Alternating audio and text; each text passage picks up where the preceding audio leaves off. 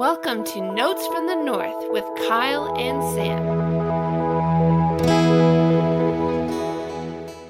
Welcome back to Notes from the North, your go-to Minnesota Vikings podcast. And Kyle, we're recording Saturday morning. Uh, how are you feeling after last night's game? You know, when we uh, just before we started recording, I was saying to Sam that it kind of feels like Groundhog Day a little bit. We're just seeing the same thing over and over again. Now, mind you, the game was a touch better, I suppose, for the offense. Uh, there were, they at least scored a couple touchdowns. There was, I guess, it was somewhat close in the end, but uh, overall, overall, is an underwhelming preseason. Yeah, I like. the The good news is that we won't have to play the Chiefs um, yeah, this season right. all, and, until the Super Bowl. Um, yeah, exactly. I, I saw Dustin Baker tweeted that um, last night, but. That is a very good team, and watching Patrick Mahomes in there was uh, was something to watch. And it was like, okay, so um, this is what a, a, a Super Bowl contending team looks like. Yeah, just uh, decisive, crisp, explosive. I mean, we'll talk about it, I'm sure, but like as soon as he saw the safety creep down on Tyreek Hill's side of the field, so the safety creeps down, which is signaling to him that Bashaud Breeland is one-on-one and Tyreek Hill in press coverage. It's game over. I mean, D J Wonnum was, our, our defensive end was in pass coverage on the other side of the field, and it didn't matter. Mahomes didn't want to look to that side. Like, as soon as he sees Tyreek Hill one-on-one, no safety help, lobs it up, and of course it's a touchdown. Just, mm-hmm. you know, it's automatic for those two. Yeah, I think it's, I think it's fair to say that's more of a, well, I think it's it would be fair to try to talk yourself into it, saying that it's more a reflection on the Chiefs than the Vikings, but there's definitely some concern I could see for for fans, and I've seen seen a lot of concern, and um, I'm, yep. I am curious to hear your thoughts, because I think that last night's game um, left me with some mixed thoughts, and I think that I still feel somewhat positive, but um Yeah, we didn't we didn't talk at all during last night's game. At, at one point, I was going to text you like at the start, and I was like, "This is like a five and twelve team right now." Yeah, um, yeah. That's kind of where I was at, and I still think that there's the chance to be to be better than that. But um, yeah, things are things are looking touchy. So let's let's get into first down here and talk with the offense. Uh, why don't you give us a little bit of a recap of what happened and what you saw from from the Vikings offense last night? Yeah, so the offense. Things started well, right? Like I, we we just mentioned the Tyreek Hill play, and that was the opening drive of the game. That Kansas City had the ball, and Mahomes found Hill, and you're saying, okay, you know, one on one, Breeland on Hill. Well, in some ways, that comes down to, you know, we almost think it's the coaching in a sense, where it's like you're letting the safety creep down on Hill's side of the field. That's just bad defense, right? And so you kind of, I kind of said, all right, fine. And then the offense comes out, and they start marching the ball down the field. And Irv Smith looks strong and explosive. And all of us are saying, I mean, when I say us, I mean Sam and I, folks who write about the Vikings, people who follow the Vikings, everyone's saying Irv Smith, like this dude just needs more opportunity. He's going to explode. Like he's he's a really, really a gifted player. And uh, so things were looking good, I thought. And, and different guys were getting involved. And it was really good to see. Unfortunately, they stalled. In a, uh, and then Greg Joseph kicked the field goal. And you say, okay, fine, seven three. You know, at least there are some positives. But then, you know, in these next two series, things just went really poorly. Uh, you had the early sack on uh, on Cousins. You know, and it's one of those ones where the Vikings are never a team. We're like, we're not Kansas City, right? Like, we're just not built for second and eighteen, especially not in the preseason. Because on second and eighteen, you're either going to throw a screen pass or something to try and pick up, or maybe you run and try and pick up six, seven, eight yards, make the third down more manageable. But even then you're in another predictable passing scenario. And I do wonder in the preseason where you don't have Christian Darrisaw, who is supposed to be your starting left tackle, where you don't have Thielen, Jefferson, or Cook, are you super willing to say, all right, Kirk, here's a five-step drop, seven-step drop. Let's see you really try and go for it, right? Like how, how creative and aggressive do you want to get in that kind of scenario? You don't have your good weapons or your best weapons rather. I mean, you have good weapons, you know, Irv Smith's good weapon. There's other guys there, but, uh, and then you don't have the full protection in front of you that we were hoping for. And so I want, I do wonder if, in a sense, that's that series where we got behind the sticks with the sack. I just feel like with with Clint Kubiak, you know, could have been more aggressive, could have been more creative, but given the circumstances, it kind of makes sense that you don't want your dude to get lit up, right? Especially after he got in that situation because he just got hit really hard, yeah. right, by the by the defender. So I don't necessarily think it's reason to completely panic yet for the first team offense. No, no. And like you said, they're, they're obviously not working with the starting roster as it's no. designed to be. You're you, like, they haven't, like haven't seen Thielen or Jefferson. Like, I don't know, Thielen came in for the one drive. I think he only played a, like a play or two, like the yeah. first, his first target was, was the injury. Um, yeah, that's right. So, the thigh bruise. Yeah. So it, it,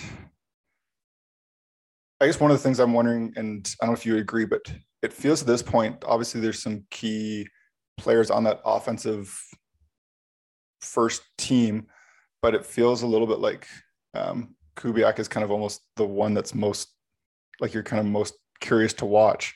Does that make sense? Like, I, yep. just like the play calling, how this offense is going to work. Like, you know, the talent's there.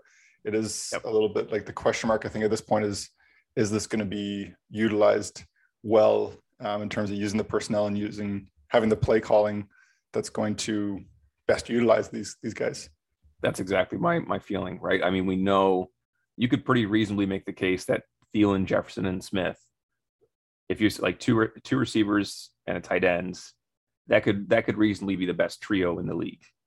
Um, I mean, I know like Tyreek Hill and and, and uh, Kelsey, you know, those two, you know, would be better than say Jefferson and. and Smith. But when you factor in this, the second receiver, I mean, I just think those three pass catchers are so excellent.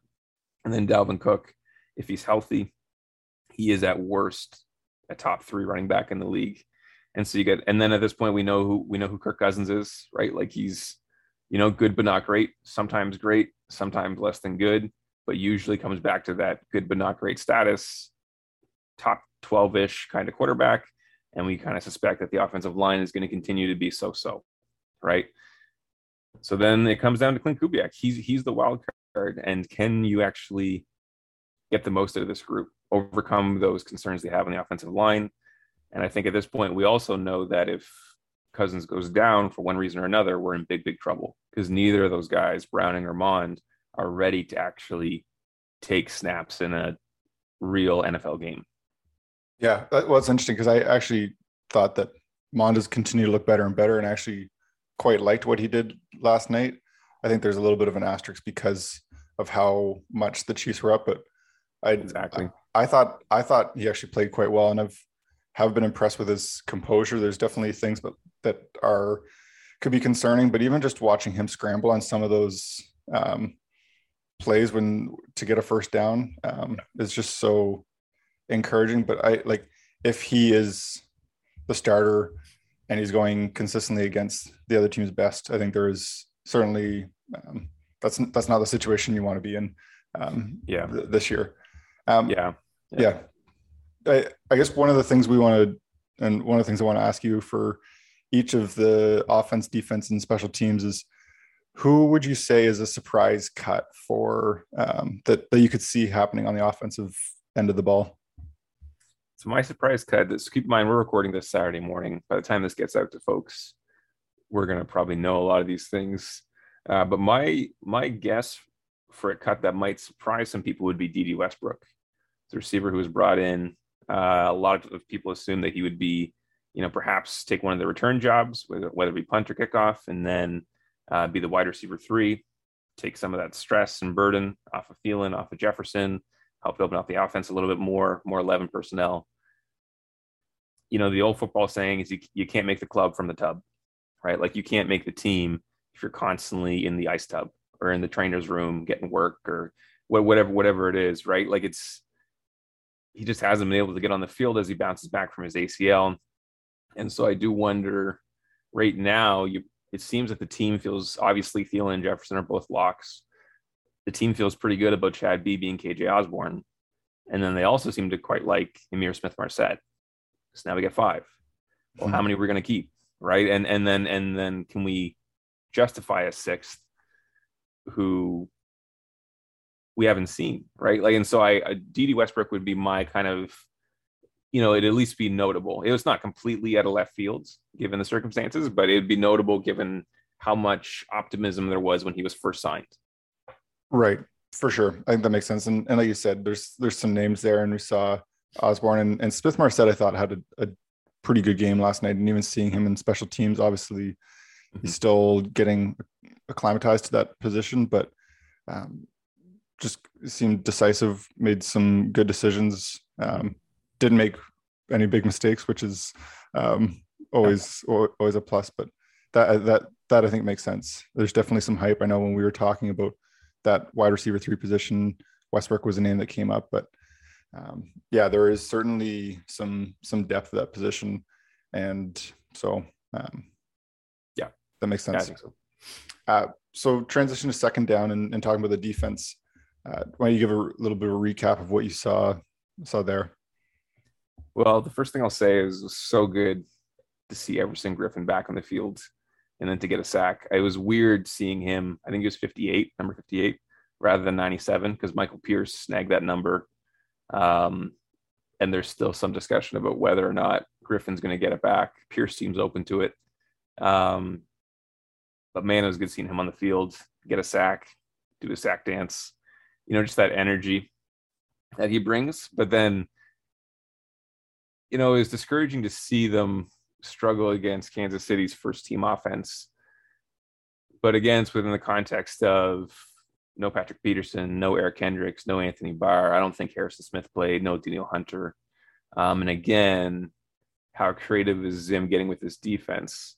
Um, you know, if we're actually playing Kansas City in the regular season, are we bringing our safety down like that on that play where Breeland was matched up one-on-one? Possibly, you know, poss- possibly we would have been, but like, you got to think that's, and you know, every team tries to double Tyreek Hill, but you know, at least make it more difficult. I, I just, I wonder if, you know, Zim was just trying different things, and it's, if Hill burns us, he burns us. Right. And, and that's fine. Right. And, and then it's, and then it's more information about Breeland and his ability to maybe jam at the line of scrimmage and then run with some of the faster receivers in the league. So I, again, you, you add the caveat that you're missing a lot of your elite talent. The play calling and the overall scheme is not as creative and aggressive as it really would have been. Um, and so you take it a little bit with a grain of salt. I mean, I was encouraged last week against Indianapolis, right? In that we only allowed the twelve points. And so that was really good to see after the Denver game. Kansas City, of course, they're an offensive juggernaut. And, uh, And so you you factor in the, the fact that they're an offensive juggernaut, and then all this talent and how Zim might adjust things. And again, I don't necessarily think it's it's reason to be super, super concerned. Um, again, you know, the season's coming up, and so things got to get sorted out. But one thing that's unique about this preseason is that, you know, you don't just end the fourth preseason game and then go into play a normal game like a week later. So we ended this third and final preseason game. And now there's more than two weeks before we play.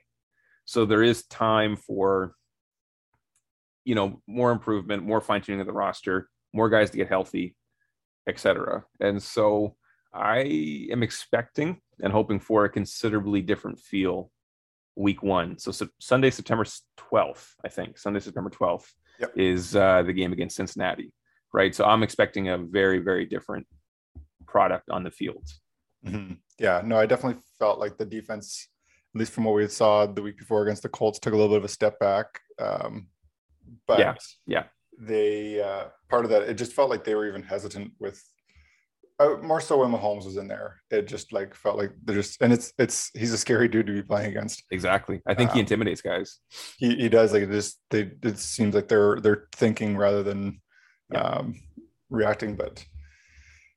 Yeah, there's there's obviously some big names there that will be impact players on that defense, and it's amazing. And we've talked about the domino effect of of how yep. teams work and defenses work, and um, like having those guys in just takes pressure off of all these other guys and, and allows for um, just the whole product, I think, will will significantly improve as long yeah. as all those guys are able to be in there and and stay healthy. Exactly. Um, yeah. Who would you put as a surprise cut on the defensive end? Right. So it's it's funny. You you didn't, I don't think, intend to make a pun there, but at defensive ends, on the defensive end. Well, I'm I'm going with a defensive end as my surprise cut. Um, so I'm thinking Steven Weatherly, I think, might actually get cut. Hmm. Uh, even though I know the team the team likes him. I like him. I hope he's on the team. He's really long. He's really smart. Um, but he would be one, again, that would be, again, not completely out of left field. I'm not talking like crazy, like, oh, we're going to cut Eric Kendricks. No, no, not at all. Like, we're going to, so Steven Weatherly, though, I think makes some sense in that he's got a two and a half million dollar salary. You save two million if you cut him. And so if the team really is serious about, say, trading for a backup quarterback or whatever the case may be, and they need to free up money or whatever it is, uh, or if maybe they just want the extra cash or they think it's worth it, you do save eighty percent of his contract in terms of your cap hit, which is significant. Uh, and there is depth at that position. Even with Janarius Robinson being out for this season, there is some decent depth at that position still. And so I wouldn't be surprised if Weatherly ended up getting cut, just because you have now Griffin, Wonnum, Hunter. We'll see what they do with Jalen Holmes. Patrick Jones, the second, he's going to be on the team. You know, he's the draft pick. So you have four guys pretty much guaranteed. Jalen Holmes, they might prefer him uh, as as more of a run stuffer. And, and so we'll see. And he's cheaper too, right? And so we'll see if Weatherly is that surprise cut. Yeah, well, I know that Chris Thomason tweeted out uh, actually this morning before we were recording here, like that Weatherly and, and Wonnum very much seemed to be competing for a spot last night, and both played, uh, Wonnum played twenty-six st- snaps and Weatherly played twenty-eight snaps. Um, Interesting. Okay. And so he said both had three tackles. One of Wonnum's was a sack for a loss of three. Um, so that's interesting. I, I think that um, it is like, I just think the defensive end is a significant and important position. Um, yes. So I, yeah. it, it it will be curious to see what happens, but obviously there are some some players there that are competing for that spot. So um, I think that's that's a that's a fair surprise cut. Mm-hmm. Okay, good, good. Um, transition down to, to third down in, in special teams. Uh, what did what did you see there? It's disappointing seeing Joseph miss that kick, right? Like I. So really, eh? He had plenty of leg, and like yeah. he looks, there were times with Bailey last year when he missed and you said to yourself, that didn't have a freaking chance. Like he just, like, it looks like his confidence is shot. Like he just misses so badly. I've never felt that way about Joseph. Right. He always seems to strike it true. He's confident, steady.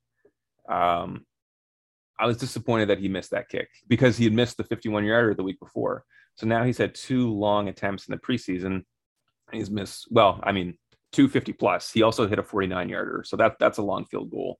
Um, so in fairness to him, he did hit a long field goal against Indianapolis, but he's at two from fifty plus and he's missed both. Um, now, both of them, it wasn't like, you know, he totally shanked them Blair Walsh style in that, you know, Seattle game or Dan yeah. Bailey last year. Um, so I'm not saying that we necessarily, again, need to outright panic yet. But I, I I wonder, you know, week one, Cincinnati, the offense stalls. They get a fifty-yard field goal. What's, you know, what's Zim going to do? Does Zim feel confident sending out Joseph? Because you got to keep in mind, you know, Zim's always preaching about complementary football. And what he means by that is just what Sam was saying, in a sense, from within the defense, is that it's all interconnected, right? And so you have that domino effect. So if we miss that field goal, well, then Cincinnati takes over at that spot in the field. They therefore have a shorter way to go. It makes, you know, so the special teams failed. Well, now it's harder on the defense because Cincinnati gets the ball at a, at a nice spot in the field. And now the defense now has a harder time, right? Whereas in contrast, if the special team succeeds, well, then they can kick it off and maybe then have it, you know, be able to pin them in or close to their own end zone or maybe get a touchback. And then life is easier for the defense, right? So It's it's going to be interesting to see how Zim handles that. I do think Greg Joseph will be our kicker, and I'm still in favor of Greg Joseph being our kicker. He was really, really solid on the extra points, really solid from fifty in. So I'll, I'll give him credit. And I think, uh, gosh, who was I seeing? I think it might have been Will Regatz, the um, Sports Illustrated uh, Vikings beat reporter, was talking about how, you know, fifty-two yarder outside, windy conditions, not an easy kick, but it's still notable. Two from fifty plus, he's missed both. Um, we'll see. He he almost had a chance, say, he almost had a chance for a fifty-one yarder later in the game. Mm-hmm. But then there was a penalty on Kansas City, which I thought, okay, fine, we'll see him from forty-six. But then Zim decided to put the offense back out in the field. Which was a great uh, call. I it was, it was, that. it was the right, it was the right decision, right? Exactly. Uh, but I, for me, selfishly, I was almost hoping, I was preferring to see Greg Joseph with that kick. Cause what, cause one of the things that has happened with Vikings kickers is, okay, so, you know, Sam's our kicker. Sam goes out and he misses a kick and then he spirals. Right. And then and then he gets he has the yips. He loses confidence. And then it's not just one missed kick, but then Sam misses five of his next ten. So right. What I want to see with Greg Joseph is, so he misses one kick. Can he overcome his own mistakes? That's what that's what I want to see. And that's what I wanted to see with that next field goal. I mean, in Indianapolis, he missed throwing from fifty-one yards. But then he hit his from forty-nine yards. And so I said, all right, you know, well done. You you didn't you didn't allow that to to get in the way of your next one. And so what I wanted to see is, can you overcome your own mistakes? Because kicking is so, so mental. It's so much, so much of it is between your ears, right? Like it's, it's confidence in yourself. Uh, and so Zim made the right decision. Sam's right, but I was, I was hoping to see him kick that field goal. Yeah, that's fair. Um, can you remember the game that it was with, with Bailey last year where it was like miss after miss that kept getting worse and worse? It was near the end of the season. Tampa Bay. But there's, it was Tampa Bay. I'm pretty sure it was Tampa Bay. It yeah. was something like that. I know it was early on when this is, it was like one of the first episodes we recorded, but he was yeah. just, it was like, oh man, this is just, this is getting, this is bad from worse. Or uh, It's from painful. Bad to worse. Yeah. So I, I'm going to disagree with you a little bit on Joseph, and I, All I'm right. going to defer to you because you know more than me. And so like, there's a chance that um, I'm completely off on here, but I, for me, with a kicker, I want for the kicker to be automatic from fifty yards in. Okay. And anything other than that, if they hit a, anything that's fifty plus, I consider that bonus. And I know that that's like, obviously there are times when once you get, uh, it is hard, especially near the end of games. Um, like you, sometimes you need to count on a kicker making a fifty yarder because of, um, the yardages that you're able to get. And like, obviously when a kicker, when you can count on a kicker to make those longer field goals, um, it just helps put points on the board. But right. for me, like I would not be discouraged. Um, as long as a kicker was basically perfect from inside fifty yards, obviously there's things that happen um, that sometimes are even out of the kicker's control, but like, I, I just, these are professionals and, and I know they can do it, but it just seems to me like I'm not too concerned about a kicker missing a fifty plus yard field goal. The only thing, like it, it limits you strategically, right? Right. If you don't, if right. you don't feel confident, like what we were just saying there, like, so you find yourself in that bit of a tweener spot where you can't really punt because you're at like the thirty-five. And so why would you punt? You maybe gain like, if you're lucky, you gain like ten, twenty yards in field position. And even then, like your punter is a good chance he's going to probably land it into the end zone or something like that. And so it's, but then you say, okay, well, it's, but it's fourth and six, fourth and seven. Do we go for it? It just kind of puts you in a bit of an awkward spot. It makes it certainly difficult for um, the coaching staff, for Zim. And I kind of, I was, when you're saying that, I was kind of wondering, I'm so, oh, and it, it's, it's not a perfect analogy by any means. It's it, cause it's different. It's a different sport. But I was thinking like, okay, like if I had a player, like if my point guard hit all his layups, it was just automatic, you know, all his layups, all the stuff around the rim was perfect. Right. You know, his mid-range game was really solid. You know, he he could hit the mid-range jumper with like really, really good consistency, and I loved it. But then he just was brutal from three. You know, do I want that player on my team? I was like, yeah, probably. Like, there's still like a lot of value there, but again, it limits you, right? Like when you don't. Uh, and again, it's it's not a very good analogy when I, now that I say it out loud, but. It makes sense. It is in, in, in, there, in a certain degree of like that range, having range, being able to, yeah, is it is it easier to hit a layup than a three pointer or corner three? Of course. And is, is it nice if you can be Steph Curry from the corner? Of course. But like not every kicker is that. And I don't necessarily think Greg Joseph needs to be, you know, drilling them from fifty-five yards consistently. That's not what we want. But I do think that it would be nice to see uh, a little bit more consistency there. Now, can the right. Vikings work around this? Yeah, they can, they can work around it. If if they know, at least at least you know, if you say, okay, you know what?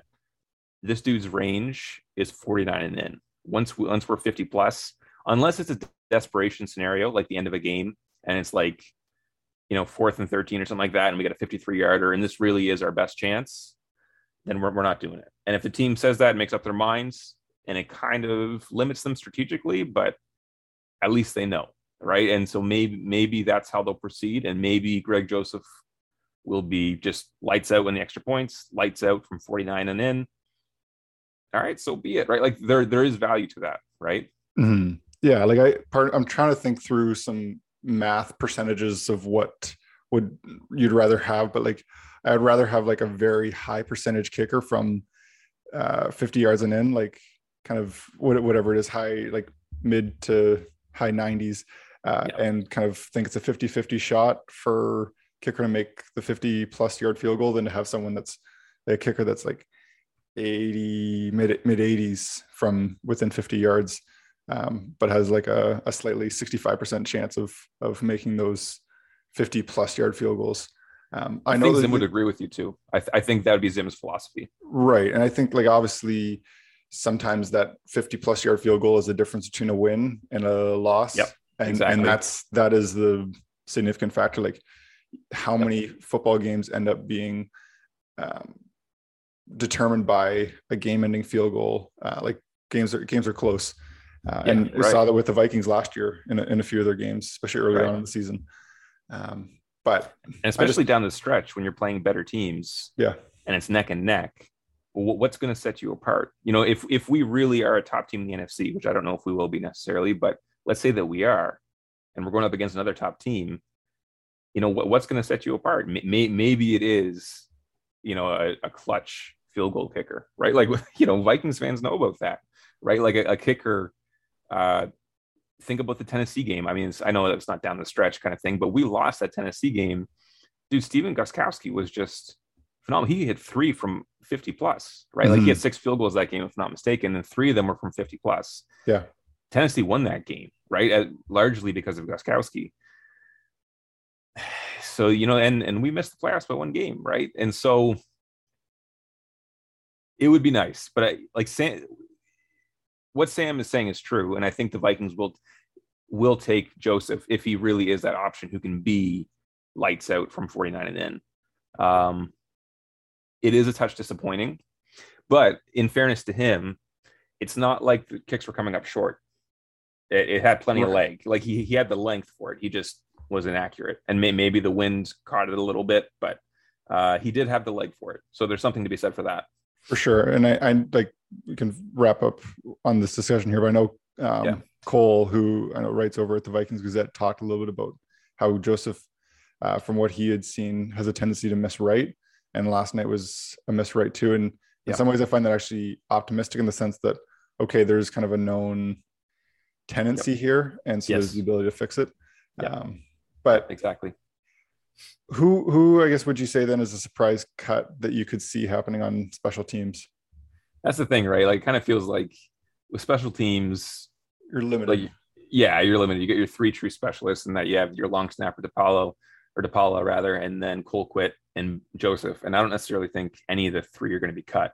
Um, I think there are maybe concerns about Colquitt and and not DePaolo, but uh, Joseph, which we've been kind of discussing. But Colquitt has played well these past two games. He struggled the first one, kicked well, punted well these past two games, and Joseph, I think, has done enough to be the kicker for now.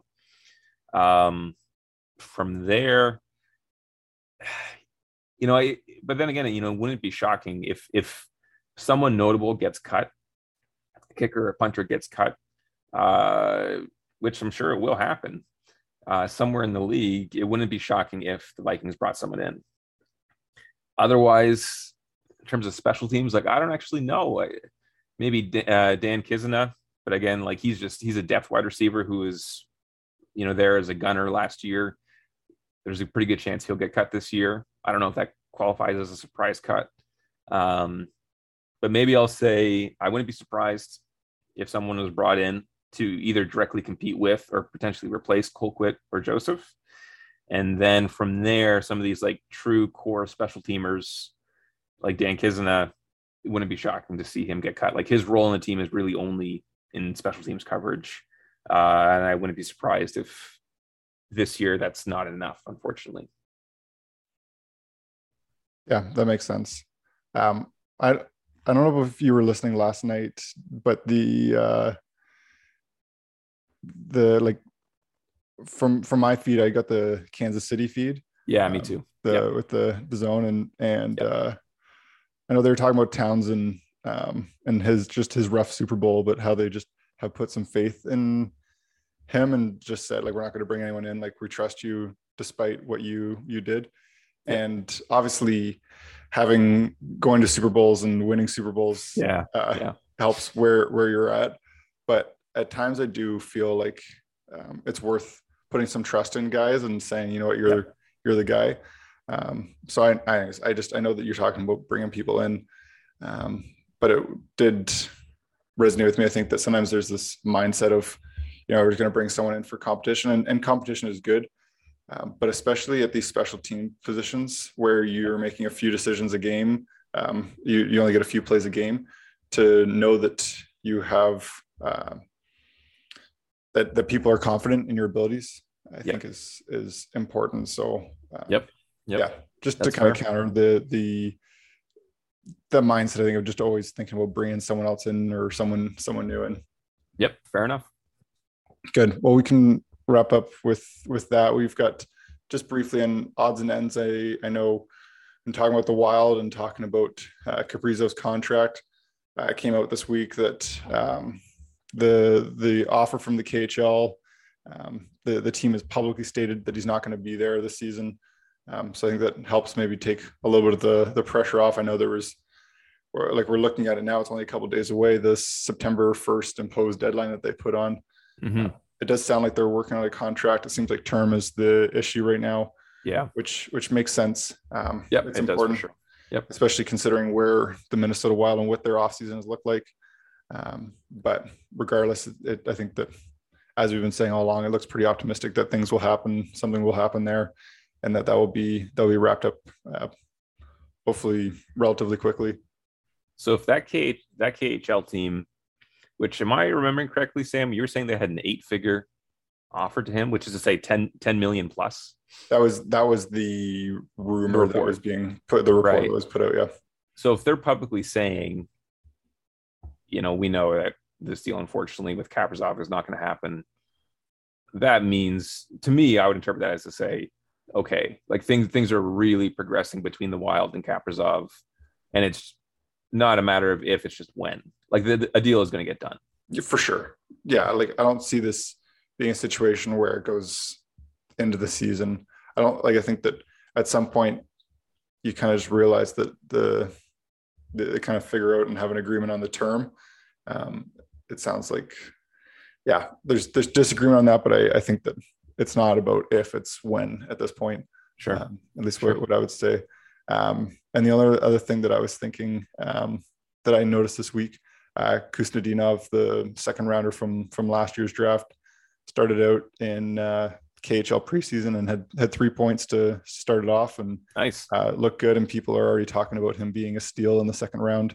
Nice, um, anyway, a good player. We saw him in the the World Juniors, but um, definitely someone to look out for. I know last year he bounced around between a few different leagues, um, between the M H L and V H L and K H L and in Russia, and those are all just very different leagues and teams, and you can look at the stats and kind of wonder, but he is a, a significant player. I think he's he's going to be great, and I know they're already talking about what it's looking it's going to look like with the center depth when with yeah. him and Rossi and uh and Eriksson-Ek for for years to come. It's excellent, because I mean the team, it's nice when you hit on that top draft pick. It's great to hit on your first round picks, but if you really want to build a contender, strong teams, it takes more than just your first round picks. And yeah. so that's, that's excellent news. That's good. Yeah.